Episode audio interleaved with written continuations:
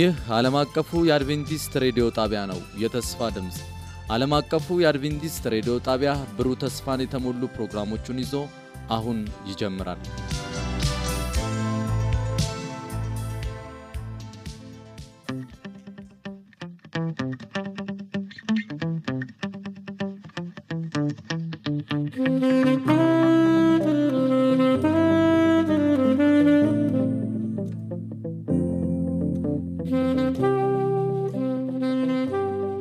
እንደምን ሰነበታችሁ ውድ አድማጮቻችን። ይህ ዓለም አቀፉ የአድቬንቲስት ሬዲዮ የአማርኛ ቋንቋ ስርጭታችን ነው። ውድ አድማጮቻችን የአዲሱን ሩብ ዓመት የመጀመሪያ የመጽሐፍ ቅዱስ ጥናታችንን ዛሬ ይዘን ቀርበናል። ባለፈው ሩብ ዓመት እንደተባረካችሁ ተስፋ እናደርጋለን። በአሁኑ ደግሞ የኤፌሶንን መጽሐፍ ይዘን ቀርበናል። ውድ አድማጮቻችን ዛሬ ለውይይቱ አብረውኝ ያሉትን ወንድሜና እህቴን ላስታውቃችሁ። ወንድሜ ሙላት፣ እህቴ ትህትና እንዲሁም ደግሞ በቴክኒክ ቁጥጥሩ ደግሞ እህታችን ሳሌም አብራን የምትቆይ ሲሆን ውይይቱን አብሬያችሁ የምቆየው ወንድማችሁ ሙሉነ ነኝ። በሚኖረን ጊዜ ሁሉ እግዚአብሔር ክብሩን እንዲወስድ ወንድሜ ሙላት ጸሎት ታደርግልናለ። ከማድረግ በፊት ግን የመግቢያ ጥቅሳችንን ላንብብ። የሚገኘው ኤፌሶን 1910 ላይ ነው። እንደዚህ ይላል፣ በክርስቶስ ያቀደውንም የፈቃዱን ምስጢር እንደ በጎ ሐሳቡ እንድናውቅ አደረገ። በዘመን ፍጻሜ ይሆን ዘንድ ያለው ሐሳቡ በሰማይም በምድርም ያሉትን ነገሮች ሁሉ ራስ በሆነው በክርስቶስ ስር ለመጠቅለል ነው ይላል። እንጸልይ። አባታችን እግዚአብሔር ሆይ ስለዚህ ጊዜ ደግሞ አብዝተን እናመሰግንሃለን። መልካምነትህ ሁሌም ከእኛ ጋር ስለሆነ ተመስገን። እንድናገለግልህ ቃልህንም እንድናጠና ስለፈቀድክልን እያመሰገንህ ከእኛም ከአድማጮችም ጋር እንድትሆን ጋበዝንህ በክርስቶስ ኢየሱስ ስም አሜን። ውድ አድማጮቻችን እንግዲህ ስለ ኤፌሶን መጽሐፍ ነው የምናጠነው። እንደ ቅድም እንዳነሳውላችሁ ኤፌሶን መጽሐፍ ለምን ተጻፈ? እንዴት ተጻፈ? ምንድን ነው ዋና ሐሳቡስ ምንድን ነው? የሚሉ ሐሳቦችን እናነሳለን። በተለይ ደግሞ አሁን ይህንን ስናነሳ ጳውሎስ ኤፌሶንን የጻፈበትን ሐሳብ ወደፊት በደንብ እየገለጽን የምንሄድ ይሆናል። ነገር ግን ኤፌሶንን የጻፈበትን ሐሳብ ለምሳሌ የኤፌሶንን ቤተ ክርስቲያን እንደሆነች ያነሳና አካል እንደሆነች መቅደስ እንደሆኑ ሰርገኛ ወይም ደግሞ ሙሽራው እንደሆነና ሰራዊት እንደሆኑ በማብራራት ሊያነቃቃቸው ሲሞክር እናያለን። በተለይ ደግሞ ጳውሎስ ይህን የጻፈበት ምክንያት አብሯቸው ብዙ ጊዜ ተቀምጦ ነበር። ከዛ በኋላ ተለይቷቸው ሲሄድ ያለውንም ሐሳብ እናነሳለን በኋላ ላይ። ነገር ግን መለየቱን በራሱ ለመጻፉ ምክንያት ነበር። ምክንያቱም ወደ ሮም እስር ቤት ታስሮ ነበር። ስለዚህ ከዛ ሆኖ ነው የጻፈው። ሌላው ደግሞ የተነሱት ስደቶችና በመንፈሳዊ ሕይወት የነበረው መቀዛቀዝ እንዲሁም ስደቶች እንዲጽፍ ያነሳሱት ይመስላል። በተለይ ደግሞ የሚታሰበው ይህን የኤፌሶን መልእክት የተጻፈው በ62 ዓመተ ምህረት ነው ተብሎ ይታሰባል። ታዲያ ይህን መጽሐፍ እያጠናን እግዚአብሔር የበለጠ ይህን ሩብ ዓመት እንደሚባረከን ተስፋ አደርጋለሁ። እቴትትና የመጀመሪያውን ሀሳብ ልጠይቅሽ። ጳውሎስ እንግዲህ የኤፌሶን ሰዎች ወንጌላዊ ነው ብለን የተነሳ ነው እንግዲህ አሁን ጳውሎስ እንደጻፈው ብዙዎች ያምናሉ። ስለዚህ እስቲ ኤፌሶን ምን አይነት ከተማ ናት? እንዲሁም ደግሞ በመጀመሪው ጉዞ ጳውሎስ እነሱን ከጎበኛቸው በኋላ ድጋሚ ሁለተኛ ዙር ሲመለስ ሐዋርያት ሥራ 18 እስከ 21 ያለው ክፍል ላይ ምንድን ነው ያደረገው? ከዛ ቀጥሎ ደግሞ በኤፌሶን ላይ እሱ ለጎበኘበት ሰዓት ላይ ክርስቶስ እንዴት ነው ያስከበረው? ክርስቶስ በጳውሎስ ጉብኝት ክርስቶስ በኤፌሶን ከተማ ምን አይነት ክብር ነው ያገኘው? ምንስ ተከሰተ? አመሰግናለሁ። እንግዲህ ከመጀመሪያው ጥያቄ ስጀምር ኤፌሶን ምን አይነት ከተማ እንደነበረች የተወሰነ ሀሳቦችን ብናይ በጣም ትልቅ ከሚባሉ ከተሞች መካከል ከሮም ግዛት ከነበሩ ትልልቅ ከተማዎች ከሚባሉት መካከል አንዱ ነው እና ለዛም ትልቁ ማሳያ የህዝብ ብዛቷን ብንወስድ ወደ 250 ሺህ የሚሆኑ ህዝቦች በውስጧ ይኖሩባት የነበሩት ከተማ ናት። እንደገናም ደግሞ ትልቅ የንግድ እንቅስቃሴ የሚካሄድባት ታላላቅ ለውጦች ያሉባት ከሁሉ በላይ ደግሞ የአምልኮ የአምልኮ ሴንተርም እንደማለት ልንወስዳት እንችላለን። ብዙ አምላኮች የሚመለኩባት ከተማ ናት እና በብዙም በሁሉ አቅጣጫ ትልቅ ከተማ የምንላት በዚህ ዘመን እንግዲህ ብንወስድ አሁን ትልቅ የዋና ከተማ የምንላቸው ያሏቸውን ባህሪ የምታሳይ ከተማ ነበረች በዘመኑ ማለት ነው። እና እና ጳውሎስ በዛ ከተማ ለመጀመሪያ ጊዜ የሄደው በሁለተኛው የሚሽነሪ ጉዞ ላይ ነበር። እና በዛ ወቅት በሚሄድበት ጊዜ ከተማዋ እንዲሆና ነገር ግን ብዙ አማልክት ያላት ከተማ ሆኖ ነው ያገኛት። እና ብዙ አልቆየም በዛ በመጀመሪያው ጉዞ ላይ በሁለተኛው የሚሽነሪ ጉዞ መጨረሻ አካባቢ ነው ወደዛች ከተማ ሄደው ነገር ግን መጨረሻ ላይ የሶስተኛው የሚሽነሪ ጉዞ ላይ ነው በዛች ከተማ ጊዜ ወስዶ ይህንን የክርስትና እምነትን በዛች ከተማ ለመትከል ጥረት ሲያደርግ የነበረው በሶስተኛው ጉዞ ላይ እንደነበረ ከመጽሐፍ ቅዱስ እንረዳለን ና ይህንን በሐዋርያ ስራ ምዕራፍ 19 ሄደን ማየት እንችላለን። ምዕራፍ ሀያም ላይ ሄደን ልናይ እንችላለን ይሄንን እንዴት አድርጎ ጳውሎስ እንዳደረገ ማለት ነው። እና በዛን ወቅት ለሶስት ዓመት ነው የቆየው በኤፌሶን ከተማ ቆይቶ ይህንን የወንጌልን ስርጭት ሲያካሄድ የነበረው እና በዛም በጣም ብዙ መልእክቶችን ነግሯቸዋል ከሁሉ በላይ ደግሞ የክርስቶስን አዳኝነት ሰብኮ እንደሄደ ማየት እንችላለን። በኋላም ከነገራቸው ነገር በኋላ ወደ በኋላ እናየዋለን። ለሶስት ዓመት ምን ብሎ ሲያስተምራቸው እንደነበረ የጠቀሰበት ቦታ አለ ወደፊት ሄደን በምናይበት ጊዜ እና ይህንን ሁሉ እንግዲህ ያደረገው ጳውሎስ የክርስትናን እምነት በኤፌሶን ውስጥ ለመትከል እንዳደረገ እናያለን። እና ይሄ እንግዲህ እሱ አድርጎት ከሄደ በኋላ የክርስትናን እምነት በዛ ተክሎ ከሄደ በኋላ የተከሰቱ ክስተቶች መካከል አሁን አንተ የጠቀስከው እንግዲህ በዛ ከነበሩ ክርስቲያኖች መካከል በክርስቶስና በጳውሎስ ወይም ጳውሎስ በሚሰብከው ክርስቶስ ብለው አጋንንትን ለማውጣት ጥረት ያደረጉ ሰዎች ነበሩ። እና ይህንን ታሪክ ሄደን የምናየው በምዕራፍ 19 ከ13 ጀምሮ ያለ ታሪክ ነው። እስከ 20 ድረስ የተወሰኑ ቁጥሮችን እንመልከታቸው የሐዋርያ ስራ ምዕራፍ 19 ከቁጥር 13 ጀምሮ እንደዚህ ይላል። አጋንንትም እያወጡ ይዞሩ ከነበሩት አይሁድ አንዳንዶች ጳውሎስ በሚሰብከው በኢየሱስ እናምላችኋለን እያሉ ክፉዎች መናፍስት ባሉባቸው ላይ የጌታን የኢየሱስን ስም ይጠሩባቸው ዘንድ ሞከሩ። የካህናትም አለቃ ለሆነ አስቄሌዋ ለሚሉት ለአንድ አይሁዳዊ ይህን ያደረጉ ሰባት ልጆች ነበሩ። ክፉ መንፈስም ግን መልሶ ኢየሱስን አውቀዋለሁ ጳውሎስንም አውቀዋለሁ እናንተስ እነማን ናችሁ? አላቸው። ክፉ መንፈስ ያለበት ሰው ዘለለባቸው ቆስለውም ከዚያ ቤት ራቁታቸውን እስኪሸሹ ድረስ በረታባቸው አሸነፋቸውም ይላል። በጣም ትልቅ ስለዚህ አሁን ከጥቅሱ እንደተመለከት ነው ምንድን ነው ጳውሎስ በሚሰብከው በክርስቶስ ስም ለማስወጣት ጥረት እንዳደረጉ እነዚህን የእርኩስ መናፍስቶችን እንመለከታለን። ነገር ግን እርኩስ መንፈሱ እንዳሾፈባቸው እንደውም አቁስሎ እንደላካቸው እንመለከታለን። እና ይሄ በጣም ትልቅ ለዘመናችን የሚያሳየን ትልቅ ነገር ነው። ብዙዎች የክርስቶስን ስም በከንቱ ይጠቀማሉ። እና ከዚህ መጠንቀቅ እንደሚገባን ከእነሱ ታሪክ ማየት እንችላለን። እና የሆነውስ በወቅቱ ታዲያ ምንድን ነው ይህንን ከማድረጋቸው የተነሳ ህዝቡ ምን አለ? የነበረው የከተማ ህዝብ ምላሹ ምን ነበር የሚለውን ደግሞ ቀጥሎ ያሉት ቁጥሮች ያሳዩናል። ምን ይላል?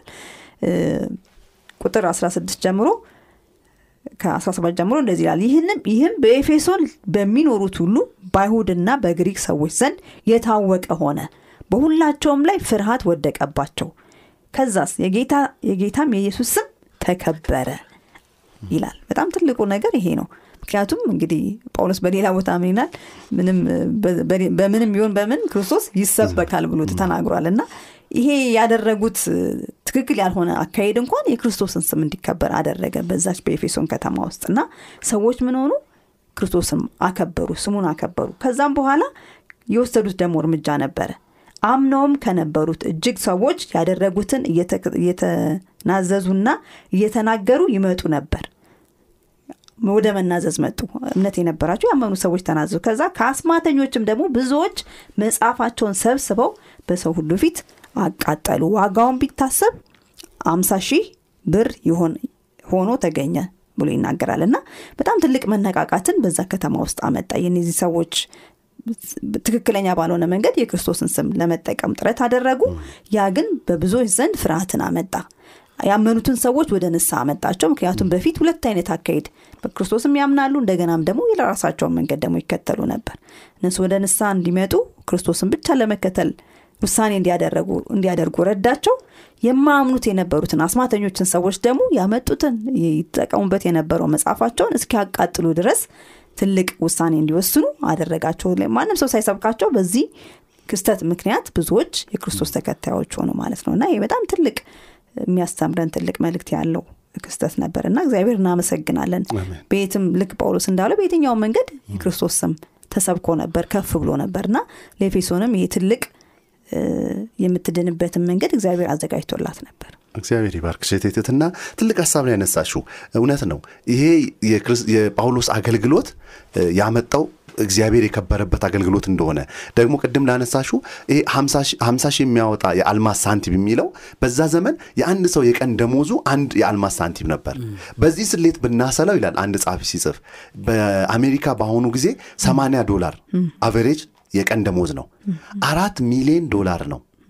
ስለዚህ ይሄ የሚያሳየው በጣም ብዙ ገንዘብን ለክርስቶስ ዋጋ መስጠትን ነው የሚያሳየውና ያመልኩበት የነበረውን ይሄንን የተቀላቀለ አምልኮ ለመተው ሲባል የተከፈለ እንደሆነ ማየት እንችላለን ማለት ነው። እግዚአብሔር ይባርክሽ። ታዲያ ይሄኛውን ተከትሎ መሰጠታቸውን ተከትሎ ምን ተከሰተ? ይሄ የክርስቶስ መክበር በኤፌሶን ከተማ ውስጥ ምንድን ነው ያስከተለው? ያንንም ተከትሎ ደግሞ የተነሳውን ጩኸት እንደው በተለይ ዲሜጥሮስ የሚባለው በዛ በኤፌሶን ከተማ የነበረችው የአርሜጥስ ቤተ መቅደስ የብር ምስሎችን የሚሸጥ አንጥረኛ ምን እንዲከሰት ነው መንገድ የከፈተ? ሁሌም ክርስቶስ ሲከብር በዚህ በኩል የጠላት ጦርነት አለ፣ የታወቀ ነው። ሁለተኛ ደግሞ ጳውሎስ ትቶስ ሲሄድ እንደው በተለይ ለሽማግሌዎቹ የተናገረውን ነጥቦች አሉ። ሙሌ እንዴት ትገልጸዋል? ቅድም እህቴ ትትና እንደተናገረችው የሆነ የክርስቶስ ኢየሱስ ስም ከፍ አለ። እርሱ ምክንያቱም ከአማልክት ጋር ሊወዳደር የሚችል ጌታ አይደለም። አጋንንት እንኳ የሚያውቁት ነው። ቅድስናውን ጌትነቱንና አምላክነቱን ምን ያደርጋሉ? ያውቃሉ። ምክንያቱም እሱ ፈጥሯቸዋልና ምርጫቸው ሳያደርጉት ቀርተው ወደቁ እንጂ። ስለዚህ ክርስቶስ በኤፌሶን ከተማ በእግዚአብሔር ልጆች አማካኝነት መንፈስ ቅዱስ ተጠቅሟቸው ክርስቶስን በሰበኩ በነ ጳውሎስ አማካኝነት ምን አለ? ከፍ አለ። ያኔ ሰይጣን ይቆጣል። ምን ጊዜ ማለት እንዲህ ይላል ምዕራፍ 19 ሐዋርያ ሥራ ከ23 ጀምሮ በዚያን ጊዜ ስለ ጌታ መንገድ ታላቅ ሁከት ተፈጠረ። ሁከት ተፈጠረ። ምን ብለን ስንቀጥል ቅድም ያነሳው ሰው ዴሜጥሮስ የተባለው አንድ የብር አንጥረኛ የአርጤምሰስን ቤተ መቅደስ ምስሎች ከብር ቀጥቅጦ እየሰራ ለሰራተኞቹ የሚያስገኘውን ገቢ ገቢ ቀላል አልነበረም። አንዳንዴ በምንሰራው በምናገኘው ምክንያት ያ ሲነካ አይደል ምን ማድረግ እንጀምራለን? መታወክ እንጀምራለን። ምክንያቱም እነዚህ ሰዎች የሚኖሩት በዚህ ሽያጭ ሰራተኞቻቸውን የሚያስተናግዱትም በምን ነበር? ይሄን ብር በመሸጥ ነበር። የአስማተኞቹን ልብና የዲሜጥሮስን ልብ ስናየው በጣም ተቃራኒ ነው። በጣም እነሱ አስበው ቅድም ያወራኸውን ገንዘብ አስበው ምን ያህል እንደሆነ በዛ ዘመን ደግሞ ምን ያህል ዋጋ እንዳለው አስበውና ያንን ሁሉ አሳልፈው ሰጡና ክርስቶስን ወሰዱ። አንዳንዶች ደግሞ የሚሰሙትና የሚያዩት ግራ ይጋባባቸውና የዓለም ምን የዓለም ሀብትና ንብረት እንደ ሾህ አንቆ ምን ያደርጋቸዋል? ያስቀራቸዋል። ዲሜጥሮስ እንደዚህ አይነት ሰው ነበር እና ማነሳሳት የፈለገው በነገራችን ላይ ሰይጣን ነገሮችን የሚቀለብሳቸው በአምልኮ መልክ ነው። ጉዳዩ ሌላ ነው አይደል? የዚህ ሰውዬ ጉዳይ ምንድን ነው? የገንዘብ issue issue እንጂ የአምልኮ issue ነው እንዴ? ነገር ግን ሰይጣን ወደ ምን አዞረው?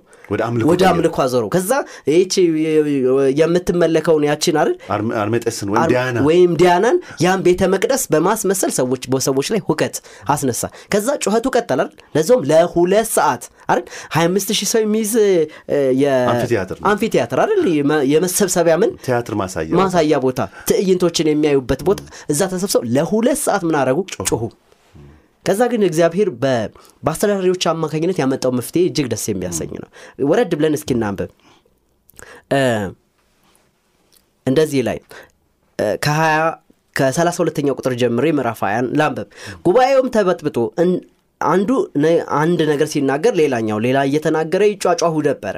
አብዛኞቹም ሰው ለምን እነዚህ እንደተሰበሰቡ እንኳ አያውቁም ነበር። በጣም ይገርማል። አይሁድም እስክንድሮስ ከህዝቡ መካከል ገፍተው ወደፊት ባስወጡት ጊዜ አንዳንዶች እንዲናገርላቸው ጮሁ ይልና ወረድ ብዬ ላንበብ። የከተማይቱም ዋና ጸሐፊ ህዝቡን ጸጥ አሰኝቶ እንዲህ አለ። የኤፌሶን ሰዎች ሆይ የታላቁ የታላቋ የአርጥሜስ ቤተ መቅደስ ከሰማይ የወረደ ምስሏም ጠባቂ የኤፌሶን ከተማ ህዝብ መሆኑን የማያውቅ ማን አለ? ስለዚህ ይህ ሀቅ የማይካድ እንደመሆኑ መጠን ልትረጋጉና አንዳች ነገር በጥድፊያ ከመፈጸም ልትቆጠቡ ይገባል።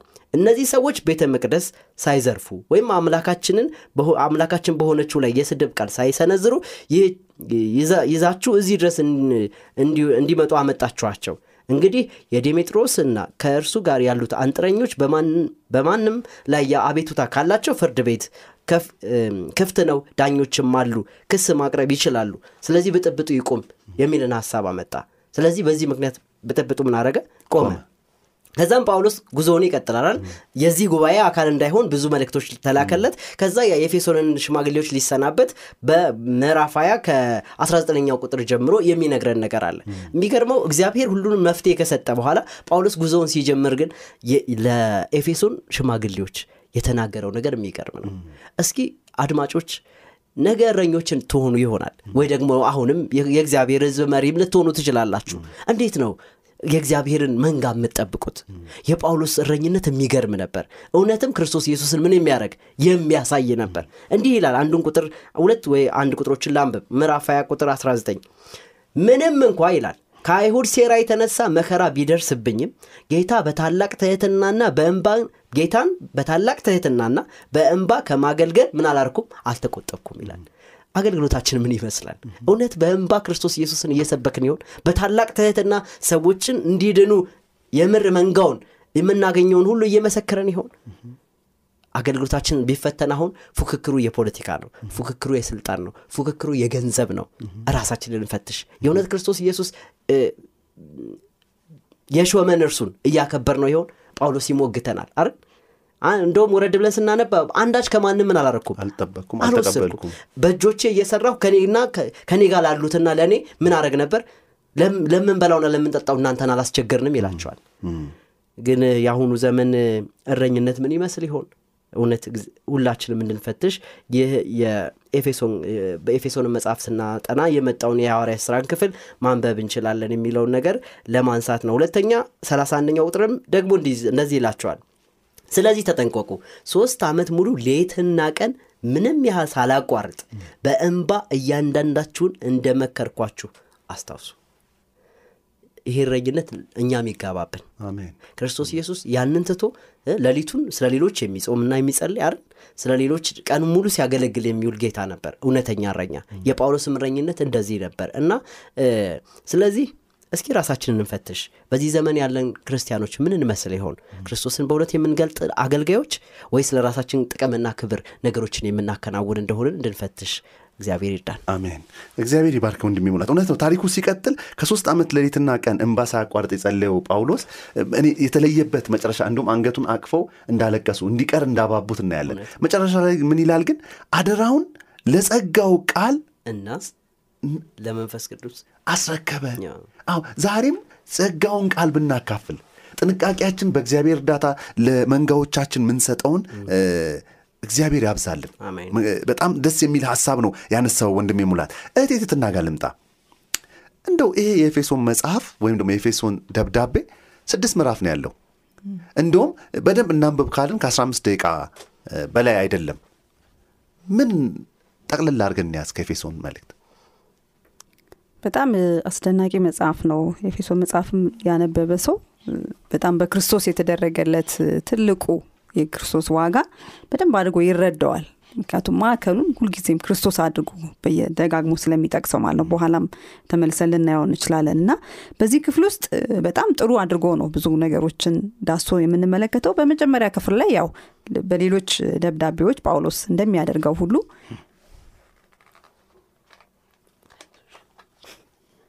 ጳውሎስ እንደሚያደርገው ሁሉ የመክፈቻ ንግግርን ሲያደርግ እንመለከታለን። በምዕራፍ አንድ ቁጥር አንድና ሁለት ላይ ብዙዎች ላይ እንደሚያደርገው ምን ይላል?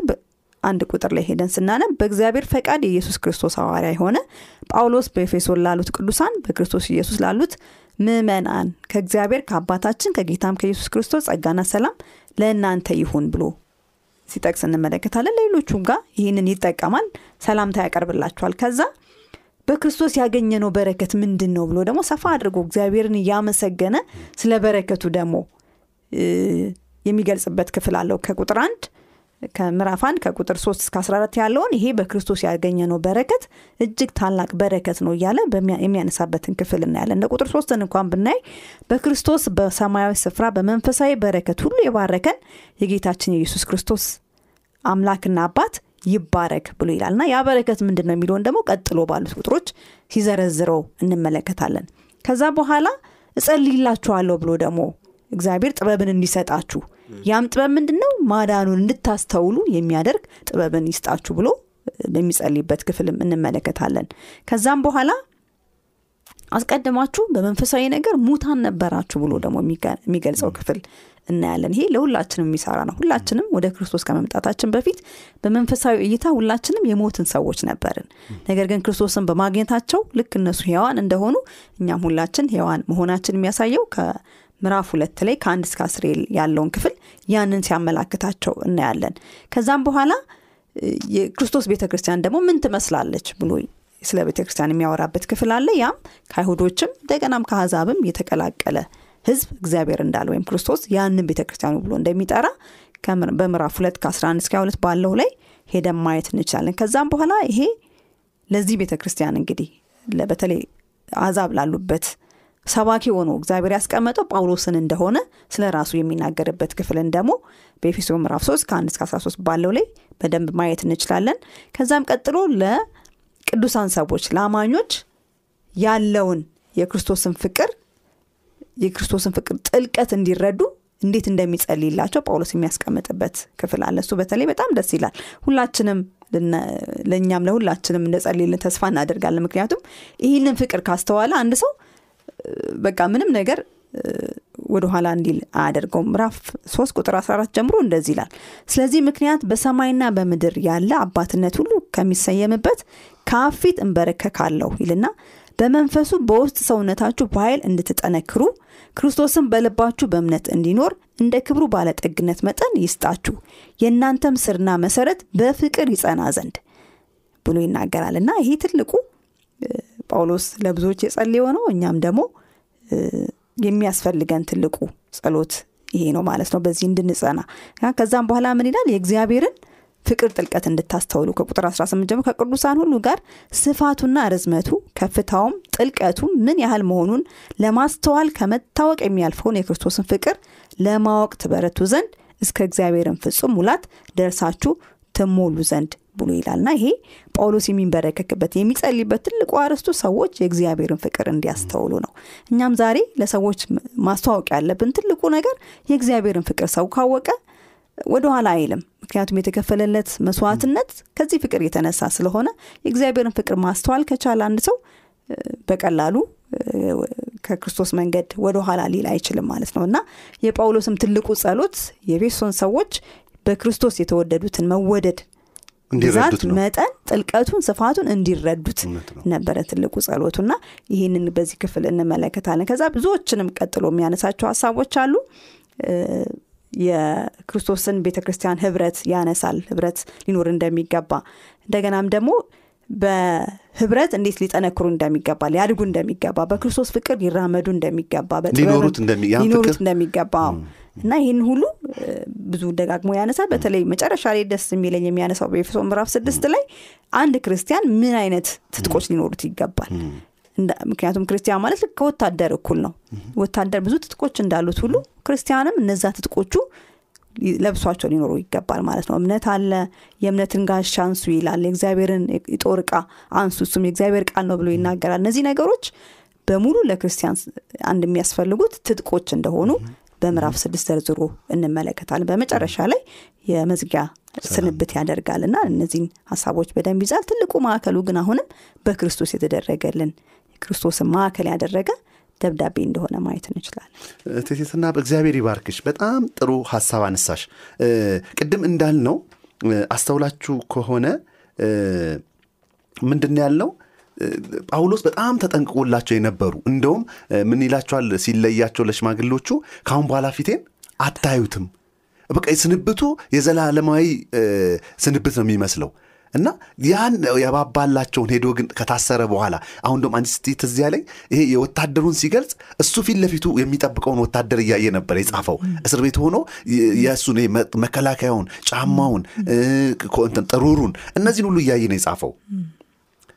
በጣም የሚገርም አይነት ቃል ነው የላከላቸው። ቅድም እንዳልነው ለጸጋው ቃል ነው አሳልፈው የሰጣቸው። ወንድሜ ሙላት ጊዜውና ሁኔታውን እንግዲህ አሁን እየገለጽን ያለ ነው። ይሄ ደብዳቤ የጀመረበት ያበቃበትን እንግዲህ እህቴትትና ጠቅለል አድርገዋለች። እዛው ላይ እንደው ይሄ ክርስቶስ centered ነው ብለናል ቃሉ። እንዴት ትጠቀልለዋል ይሄን የኤፌሶን መልእክት? ልክ ነው። ቅድም መጨረሻ ላይ ነካክተኸዋል። ጳውሎስ በምን ሁኔታ ነበረ? አስቡት እስኪ አንድ ሰው እስር ቤት ሆኖ ጭራሽ አይደል እስር ቤት ሆኖ የሚጨነቀው ስለታሰረበት እስር ሳይሆን በፊት ስለሚጠብቃቸው መንጋዎች እያሰበ እንዳይወድቁ አይደል? ግለታቸው እንዳይቀንስ ከጳውሎስ even ይጠቅሰዋል። ከጳውሎስ እስር የተነሳ አይደል? ከጳውሎስ እስር የተነሳ ያቺ ቤተ ክርስቲያን እንዳትደክም ይጠብቀን የነበረው እረኛ እ፣ እግዚአብሔር ካልተጠነቀቀለት እንዴት ሆኖ ብለው ተስፋ እንዳይቆርጡ አስረግጦ እየተናገረ ጳውሎስ ይበልጥ ይሄን እያደረገ እንመለከታለን። እና ሐዋርያነቱ በእግዚአብሔር ፈቃድ እንደሆነ በደንብ አስረግጦ ቅድም እህቴ ትትና ስትጀምር እ፣ ከቁጥር አንድ ስንጀምር በእግዚአብሔር ፈቃድ የክርስቶስ ኢየሱስ ሐዋርያ ከሆነው ከጳውሎስ በክርስቶስ ኢየሱስ ላሉ ለታመኑ በኤፌሶን ለሚገኙ ቅዱሳን ከእግዚአብሔር ከአባታችን ከጌታ ከኢየሱስ ክርስቶስ ጸጋና ሰላም ለእናንተ ይሁን እያለ ነው ጳውሎስ የሚጀምረውና ስለዚህ በእግዚአብሔር ፈቃድ ነው ነገሮች ሁሉ እየሆኑ ያሉት እያለ መመረጡንም ደግሞም ለእነሱ ሐዋርያ ሆኖ ይህን ወንጌል ማድረሱን እየተናገረ እንመለከታለን እና ተስፋም እንዳይቆርጡ በምን ምክንያት ነው በዚህ ስር ላይ ያለው? የሚለውን ነገር ምዕራፍ ስድስት ከቁጥር 21 ጀምረን ስናነብ ምንም ሁኔታ በምንም ሁኔታ እንዳለሁና ምን እንደማደርግ ታውቁ ዘንድ ተወዳጁ ወንድምና በጌታ ታማኝ አገልጋይ የሆነው ቲቆስን ሁሉንም ነገር ይነግራቸዋል። እንደውም አንድ ትርጉም ላይ ኑሮዬን እንድታውቁ ይላል። በእስር ቤት ያለውን ኑሮ አይደል? ሁኔታውን እንድጠቅሱ እና የእኛንም ሁኔታ እንድታውቁ ልባችሁንም እንዲያበረታ ለዚህ ስል ወደ እናንተ ምን አድርጌዋለሁ? ልክ ያለው በእስር ቤት ያለ ሰው ጳውሎስ በምን ሁኔታ ላይ እንዳለ ለማስረዳት እንደላከ በሰላምታ ይዘጋል እና ስለዚህ ጳውሎስ የነበረበትን ሁኔታ የሚያስረዳን ክፍል ይህ ይሆናል። እ፣ ኤፌሶን ምዕራፍ 3 ቁጥር 13 ደግሞ ጨምሮ እንደዚህ ይለናል። ስለዚህ ክብራችሁ በሆነው ስለ እናንተም በደረሰብኝ መከራ ተስፋ እንዳትቆርጡ አደራላችኋለሁ ይላል ስለዚህ ስለ ክርስቶስ ኢየሱስ የሚቀበለው መከራ እንኳ ተስፋ እንዳያስቆርጣቸው ጳውሎስ አስረግጦ ሲናገር እንሰማለን። ስለዚህ ቅድም እንዳልከው ዋናው የኤፌሶን መጽሐፍ ዋና አካል ስለ ደህንነት ምን እያደረገ ነው? ስለ ክርስቶስ ኢየሱስ በሚገባ ምን አውቀው አለቱ ላይ እንዲቆሙ የመዳናቸውን ዋና ነገር ምን እያደረገ አስረግጦ እየተናገረ መሆኑን ጳውሎስ በደንብ አድርጎ ይነግረናል። እና ይህ የኤፌሶን መጽሐፍ ማዕከሉ የሆነውን ክርስቶስ ኢየሱስን እያስረዳ እንደሆነ ይህ መግቢያ ይነግረናል ማለት ነው። እውነት ነው ሙሌ ጠቅልለዋል በደንብ። እንደው የት የትና ልምጣ። ምክንያቱም እዚህ ጋር ትልቅ ዋና ሀሳቡ ስለ ኤፌሶንም የሰዎች አኗኗር ስለ ራሱም የእስር ቤት አኗኗር አልነበረም። ግን እንደ ቤተ ክርስቲያን የሚያስፈልጋቸውን ለአንዴና ለመጨረሻ እንደሚሰጥ ሰው ነው ያቀረበው።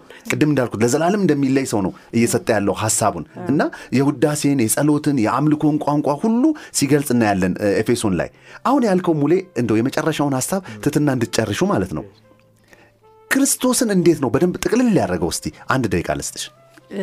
ቁጥር ምዕራፍ አንድ ቁጥር ዘጠኝና አስርን ብናነቡ ሀሳቡ ምንድን ነው የሚለውን ጠቅለል አድርጎ በሁለት ቁጥሮች አስቀምጦታል። ምንድን ነው ያለው? በክርስቶስ ለማድረግ እንደወደደ እንደ ሀሳቡ የፈቃዱ ሚስጥር አስታውቆናል ይልና በዘመን ፍጻሜ ይደረግ ዘንድ ያለው ሀሳቡም በሰማይና በምድር ያለው ሁሉ በክርስቶስ ለመጠቅለል ነው ብሎ ይልናል እና የእግዚአብሔር ትልቁ ሀሳብ እንግዲህ በጳውሎስም አማካኝነት ይህን ደብዳቤ እንዲጻፍ ያደረገው የእግዚአብሔር ሀሳብ ትልቁ ምንድን ነው በክርስቶስ ሁሉንም ነገር መጠቅለል ነው የእግዚአብሔር ትልቁ እቅድ ከዘመናት ጀምሮ